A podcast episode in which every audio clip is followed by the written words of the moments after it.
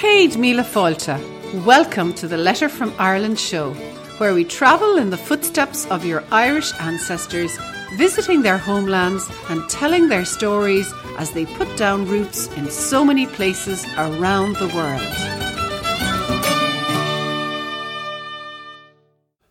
Hello, this is Mike Collins here, and you're very welcome to the Letter from Ireland podcast. Now, I think we have a very interesting show for you today. What we're going to do is we're going to chat a little bit about just when your ancestors may have arrived in Ireland. Now, before you kind of say, well, okay, all my ancestors left Ireland, what's that all about? Let me remind you that if you go back 10,000 years or so ago, that Ireland was actually just uh, coming out of an ice age at the time and was in fact covered for the most part with a sheet of ice with nobody actually living on the island itself. Now, since that particular point in time, a number of groups of people have actually arrived on what became the island of Ireland, and many, of course, have left over those uh, subsequent 10,000 years as well. So, what we're going to actually do is explore just how much Ireland itself was a melting pot, especially over the last uh, few hundred years, and different groups of people actually arrived on the island at different times, and of course, many actually subsequently re emigrated, maybe 100 or 200 years later. So, what am I talking about here? Well, we're going to give two examples. One of the examples is the arrival of a very particular group of people in the county of Limerick, round about the, I think it was the late 1700s. Maybe Karina will put us right on that. And we'll also actually have another letter read by Karina where we look to the county of Fermanagh and look at the very, very particular connection that county had to a particular part on the mainland of Britain back in the 16th to 1700s. So I think you'll enjoy this particular episode as we look at those two examples of when your ancestors may have arrived in Ireland. Along the way, of course, we'll have lots of nice music to share. And in fact, I think we'll start off with this particular lively tune called The Shannon Reels from Daniel Doris.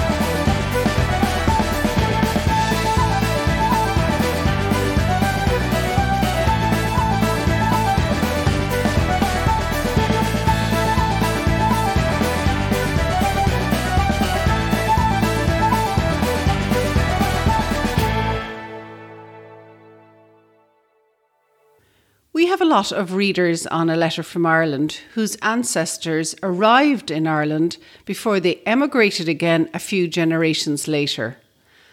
I'm often asked questions about when a particular ancestor may have arrived in Ireland and the reasons that caused their family to leave again. Just last week, I received the following from Corey Shire. My name is Corey Shire and I live in San Bernardino County, California, USA. The following is from a family history letter I received from my parents. My great great great grandfather, Jacob Shire Jr., was born at Courtmatrice, Limerick County, Ireland in 1775 and later moved to the town of Adare. He then moved to Brock Township, Ontario, Canada, with his wife Anne Sparling and all his family in 1833. His great grandfather was born in Germany, and I assume that he, at some point in time, moved from Germany to Ireland. When and from and where and where to where, I do not know, as we don't have any information on any of them. I would like to know any information that you may have on my family or the town of Adare. How would I be able to locate any remaining Shire family that would still be there? Best regards, Corey W. Shire. So we read that Corey assumes that his Shire ancestors moved from Germany to Ireland at some point. But when? Well, this is one of those lucky occasions when we can be quite accurate. The Shire family arrived in Ireland in the autumn of 1709. Let me explain. From the banks of the Rhine to the banks of the Shannon. The Rhineland Palatinate was found in the southwest of Germany on the borders with France. Over the course of the 17th century, a population of German Protestant farmers and wine growers established themselves in the area. However, by the early 18th century, it was a volatile area in which to live. The Roman Catholic armies of France frequently used the area as a battlefield and felt justified in burning the crops of these Protestant natives and generally making their life miserable. This, combined with a series of bad harvests, led to a group of about 13,000 Palatines heading up the River Rhine to Amsterdam and seeking refuge in countries where they could freely practice their Protestant faith and simple way of life. About 3,000 of these refugees further travelled to the colonies of New York and the Carolinas. But the group also caught the attention of a number of landlords in Ireland who were looking to increase the population of Protestant settlers on their land. And so another 3,000 of the refugees in the early 1700s made their way to a number of Irish estates across counties Carlow, Tipperary, Wexford, Kerry, and Limerick. Among this group were the Shire family who settled in Castle Matrix, near the village of Rathkeale in County Limerick. The local landlord was Sir Thomas Southwell. He settled about 300 of these families on his estate. However, many of these Irish settled Palatine families did not indeed settle at all. Many decided that the country was not for them and within months the majority had returned to England and Germany. The most successful colony was that in County Limerick. By 1720, the Palatines across Ireland consisted of about 180 families, and over a hundred of these families were settled in Limerick. Throughout the rest of the 18th century, the families intermarried among themselves and with other Protestant settlers, establishing further settlements in the area. John Wesley, founder of Methodism, visited the area many times, and many families converted to Methodism under his influence by the 1700s. However, by the late 1700s, many of their lease agreements had expired and the local families were subject to untenable rent increases, known at the time as rent racking.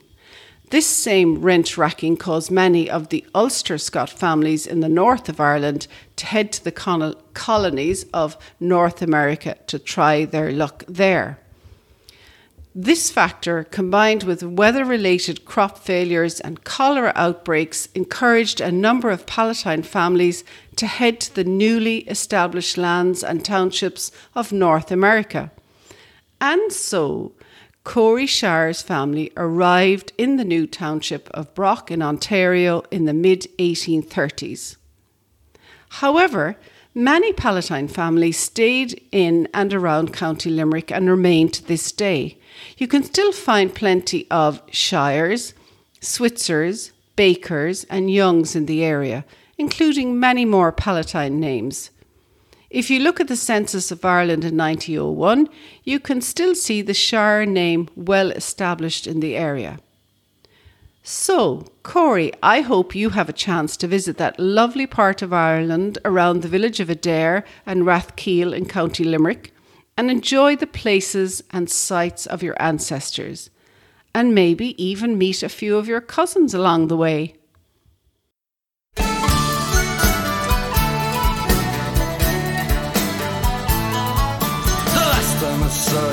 Down at the Greeks. There was whiskey and Sunday and tears in her cheeks. He sang me a song that was pure as the breeze on a road leading up Glenavee. I sat for a while at the Crescent Finner where young lovers would meet when the flowers were in bloom. Heard the men coming from the fire at Shinrone, their hearts in Tipperary wherever they go. Take hand and dry your tears, forget your friends, babe. There's no pain, there's no more sorrow. They've all gone, gone in the years, babe.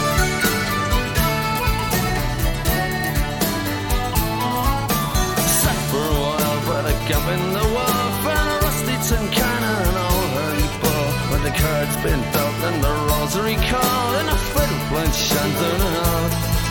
And the next time I see you, we're down at the Greeks. There'll be whiskey and Sunday and tears in our cheeks. For it's stupid to laugh and it's useless to bob. But a rusty tin cannon and all our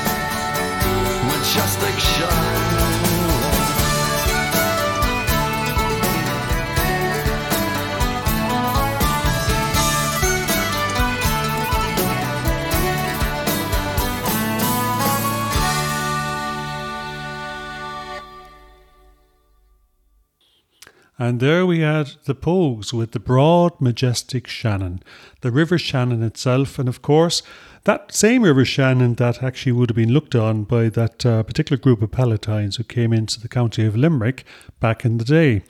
Now, we're going to move on to another letter which moves a little bit further north to County Fermanagh.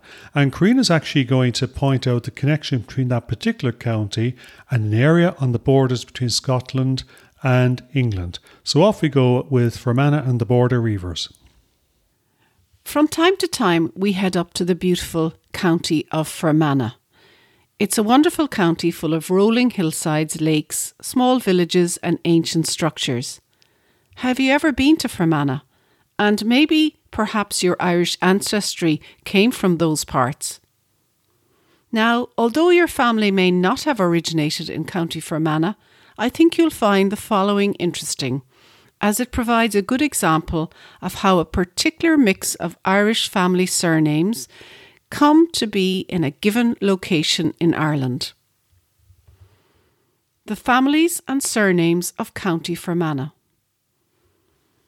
Like many place names in Ireland, Fermanagh received its name from a local tribe who were dominant in the area up to the early 1200s. They were called the Fermanagh. Say it fast and you hear where the anglicised version of Fermanagh came from. Fermanagh, Fermanagh. The Fermanagh lived around the shores of Loch Erne, and over time a number of Irish Gaelic families and surnames came out of this tribe to dominate the county that we now know today as well as the chiefs of the area, the Maguires. The local surnames included O'Heaney, Mulrooney, O'Durra, Macaulay with a U or with a W, Drum, MacDonnell, O'Cannon, O'Cassidy, MacManus, O'Muldoon, MacIntaggart, MacTully, O'Flanagan, McCaffrey, O'Devine, MacMasters, and O'Banion. Do you hear any of your Irish surnames there?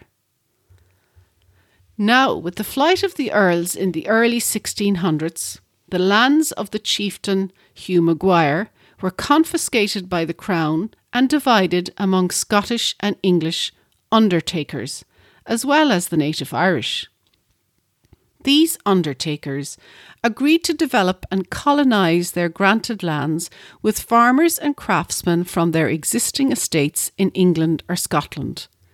The chief undertaker families to benefit under this new settlement were the families of Cole, Blennerhassett, Butler, Hume, and Dunbar. Enter the border reivers.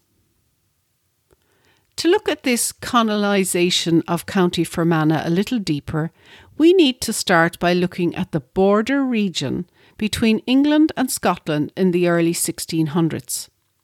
Up to that time, Scotland and England had intermittently been at war, and royal authority was most weak in the area stretching for miles north and south of the official border between the two countries. People who lived in this area were loyal to kin, but not much more beyond that. A culture of cattle raids existed. Whole herds were stolen and moved from one territory to another. So the name Border Reivers, Reiver meaning to rob, was attached to the local chief families of this area. Now you might ask me, what has this got to do with County Fermanagh? Well, King James I outlawed many activities of these border reiver families, making their life very difficult. The border area was being cleared and the rule of law reimposed. Opportunities were evaporating for many of the reiver families. And just at that time, along came the possibility of a new start in the developing colony of Ireland. Two of the main undertakers for the plantation of Ireland were John and Alexander Hume. They were both from a border family themselves, and they pledged to plant 3,000 acres of County Fermanagh with settlers from their own border lands between England and Scotland. Many members of these Reiver tenant families saw an opportunity to start afresh on cheap land in an area that would appreciate their frontier skills and mentality. By 1649, border names such as Armstrong, Bell, Crozier, Elliot, Graham, Irvine, Johnson, and Nixon had established themselves across the county of Fermanagh. Travel through County Fermanagh and you will find that this mix of original Irish Gaelic surnames and the Border Reiver surnames remain to this very day. By the 1901 census, the following were the most numerous, numerous Irish surnames in Fermanagh, and I'll start with the most numerous Maguire. Then McManus, Johnson, Armstrong, Gallagher, Elliott, Murphy, Riley, Cassidy, and Wilson.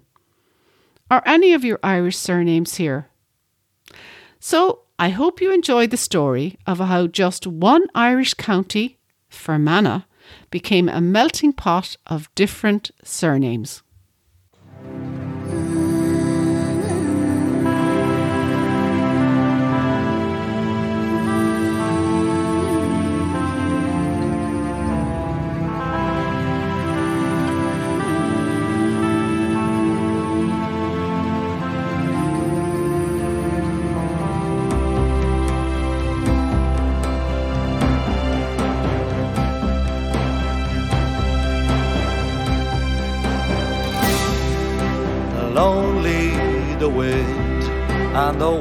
Waves that roll in the glimmering shades around Loch Erne.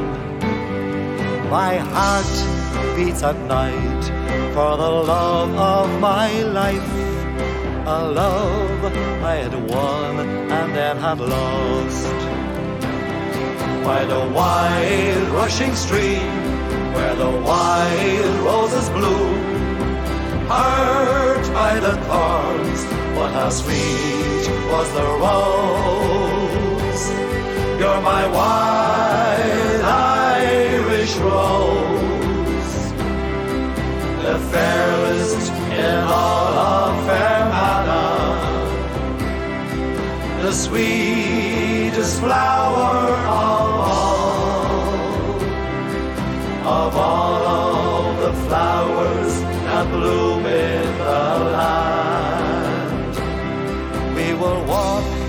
hand in hand through midsummer night's dreams. I'm the king of the world with his queen. You smiled in the mist the moment we kissed. I awoke with a sign to find you gone by the wide rushing stream where the wild roses bloom. Hurt by the thorns, but how sweet was the rose.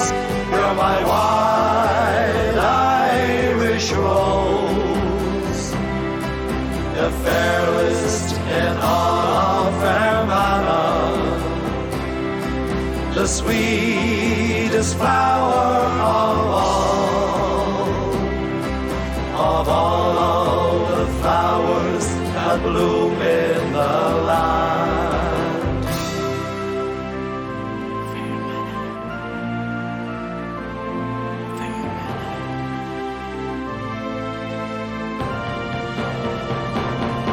On my island of dreams, the ace will find his queen. The magic of our love will bloom again.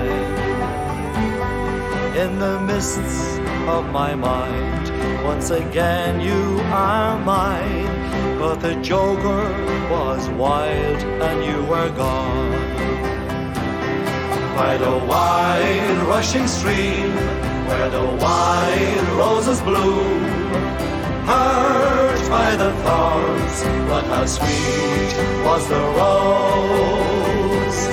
You're my wild Irish rose, the fairest in all of Fermanagh, the sweetest flower of all,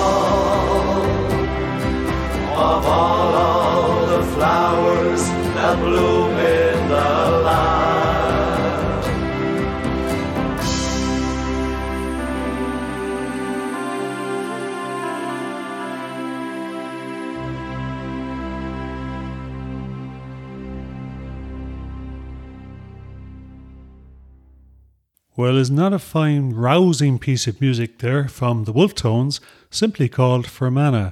So I hope you actually enjoyed the letter that preceded that, and I think it's a fascinating story the arrival of those border reivers into the county of Fermanagh.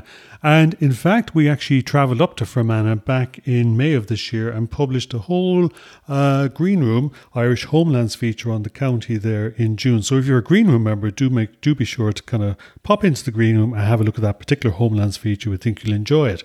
And before that, of course, we actually had the arrival of the Palatines there in the county of Limerick.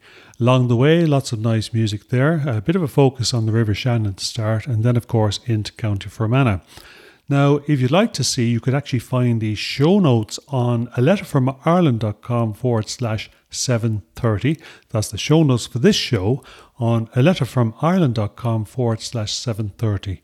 Now, if you enjoyed today's show, we'd love if you just took a few moments to give a, review and just say wherever you are at the moment, there might be a comment section below a post, for example, that you're listening to this on, or you might be inside an Apple iTunes or whatever.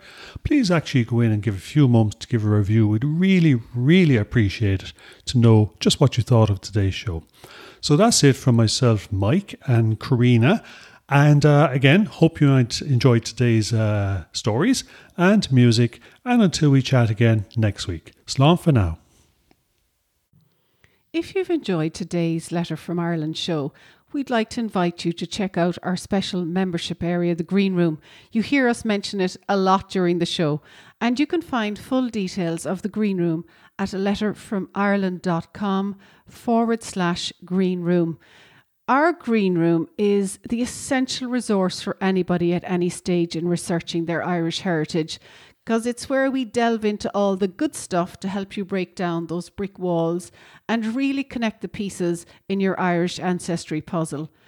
In the green room, you get access to online genealogists' extensive research to- tools, quick win training, as well as member only access to johngrenham.com and a very supportive, active community to help you along the way with feedback and advice. The Green Room is the perfect place to be for anybody starting or continuing their Irish ancestry search. So why don't you come and join us there at a letterfromireland.com forward slash green room. That's it for me, but I'll be back next time with another instalment of the Letter from Ireland show. And I really look forward to chatting to you then. Slán Gafol, Karina.